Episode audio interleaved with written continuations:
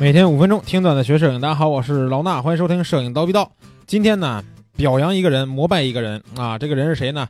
我们蜂鸟论坛的一个普通网友啊。上一周呢，我在这个点评直播的时候啊，也就是点评我们论坛影赛直播的时候，看到一组帖子，非常的喜欢。呃，上一个月我们蜂鸟论坛的影赛啊，主题是叫“光与影的游戏”，所以呢，我在做这个点评的时候，发现一等奖的这个获奖者啊，他叫什么叫 Hello Mower。Mower 什么意思啊？搬家工人、搬运工啊，这么一个名字，他获得了奖。然后呢，当我点开他第一个获奖的帖子，然后看他自己写的第一段话的时候，我就震惊了啊！他说，作为一名搬家工人，在蜂鸟潜水多年，首先点明了自己的身份——搬家工人，对吧？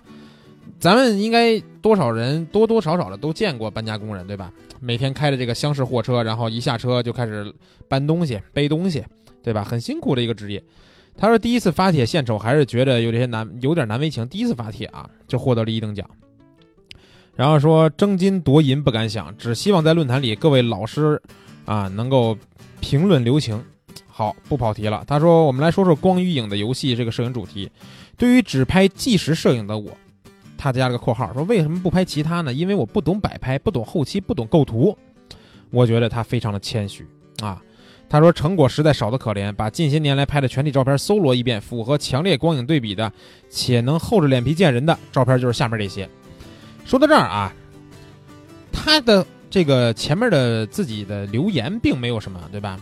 他的照片才是最吸引我的。所以你们想看这个照片呢？很简单，去蜂鸟微课堂这个微信号啊，我们的蜂鸟微课堂的微信号，关注一下，然后回复幺九幺幺啊，一九一一四个数字，回复一九一一。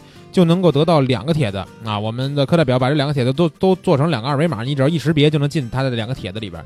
其中有一个帖子就是他获奖的这个光与影的游戏啊，另外一个帖子是什么呢？另外一个帖子是他在呃前几天快要读书节的时候发的一个帖子啊，那个帖子也很好。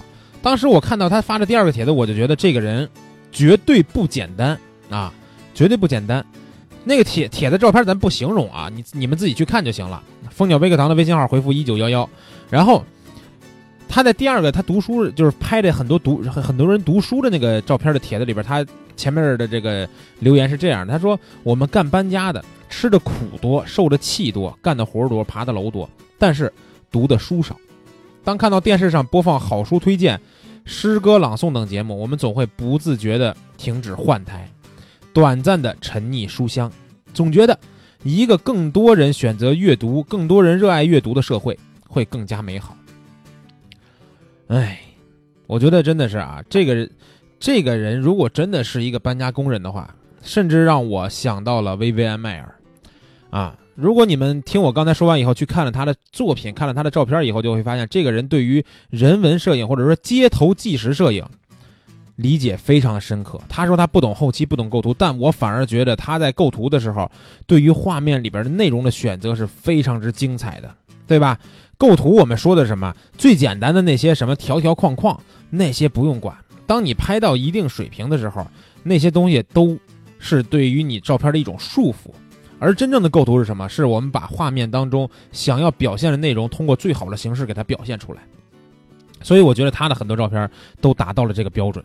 啊，不光是薇薇安·迈尔啊，这个我们蜂鸟论坛里边的一个搬家工人拍出来这么好看的照片，薇薇安·迈尔一个在美国当保姆的拍出来很多惊世的大作，还有之前咱们都知道香港有一个菲佣，对吧？菲佣什么就是菲律宾佣人，就是相当于保姆吧？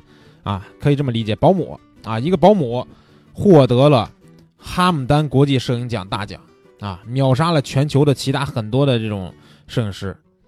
同时啊，这个保姆还特别有意思。他刚开始去这个香港干活的时候呢，他没没没相机，但他喜欢摄影，所以他想攒钱买相机。然后当时他那个雇主，也就是说干活的那家这个主人啊，就多给他一点钱呀什么的，去照顾他，然后资助他，相当于是帮他买了个相机。然后后来拿着相机拍照以后，一发不可收拾。现在呢，人家这个菲佣啊拿到了奖学金，准备去纽约深造摄影了。但我其实反而觉得啊，去纽约深造对他来说不一定是什么好事儿。因为有些人拍照啊，用的是技巧，用的是这个学到了学院派的很多的这种知识点，但是有些人拍照用的是心，你只要用心拍摄，再加上你自己对于整个社会、对于生活你的理解、你的人生观、价值观，把它体现到这个作品里边，它就会很有灵气。有时候我们就称之为这种人叫什么呀？叫天才吧，对吧？当时我们在微信群里边讨论这个事儿的时候，我还记得有一个叫 AUV 八八的这个呃用户啊，他在群里边说，我也不知道说的是真的假的。他说这个布列松说了好多年了，说拍照哪有那么玄乎，主要还是阅历啊！不信你教一个八十岁普通老头拍拍人文。会用相机的都是大师，为什么呀？因为关注点不同。这句话啊，我觉得不能那么绝对，但是非常的有道理，对吧？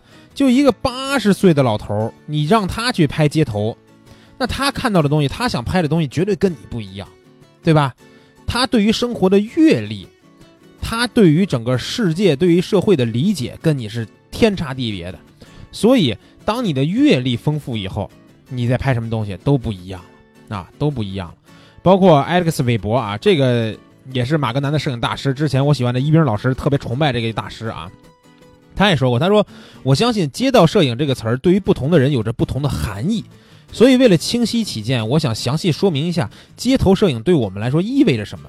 最重要的是，它意味着摄影的方法主要是由好奇心和本能，而不是智力驱动的。仔细想一下啊，这句话就是街头摄影是由什么驱动的？是由好奇心和本能驱动的，而不是智力。智力是什么？就是我动脑子啊。这些跟某些传统的摄影记者的作品以及概念摄影形成了鲜明的对比。摄影记者可能要开始一段旅程，因为他或者他的这个心里吧有一个特定的主题或者是故事。那概念摄影师啊，去拍一些实验摄影啊这样的。这种摄影师往往是由一个想法引导的，对吧？我有一个想法，所以我要去拍什么东西。然后呢，摄影记者可能是啊，我有一个什么样的故事，我要去拍一段什么样的旅途。他说的韦伯说的摄影记者很可能是一些旅行摄影师，对吧？那再到拍街道的人呢，只是因为我对某些东西好奇，还有本能，他才会去拍摄。所以我永远不无法成为一个很好的街头摄影师。因为我在本能方面就不是这些，我的本能目前来说啊，对于这个岁数的我，阅历不是很丰富的我来说，哼，拍妹子还是最重要的，好吧？那今天呢，我主要是为了膜拜一下这位搬家工人，因为他的作品我实在是太喜欢了。你们一定要去蜂鸟微课堂微信号回复幺九幺幺看看那两个帖子，一个搬家工人在搬家工作这么劳累的情况下，业余时间里边能拍出什么样的人文纪纪实或者说街头纪实作品，去感受一下吧。今天这期节目咱们先聊到这儿，下期见。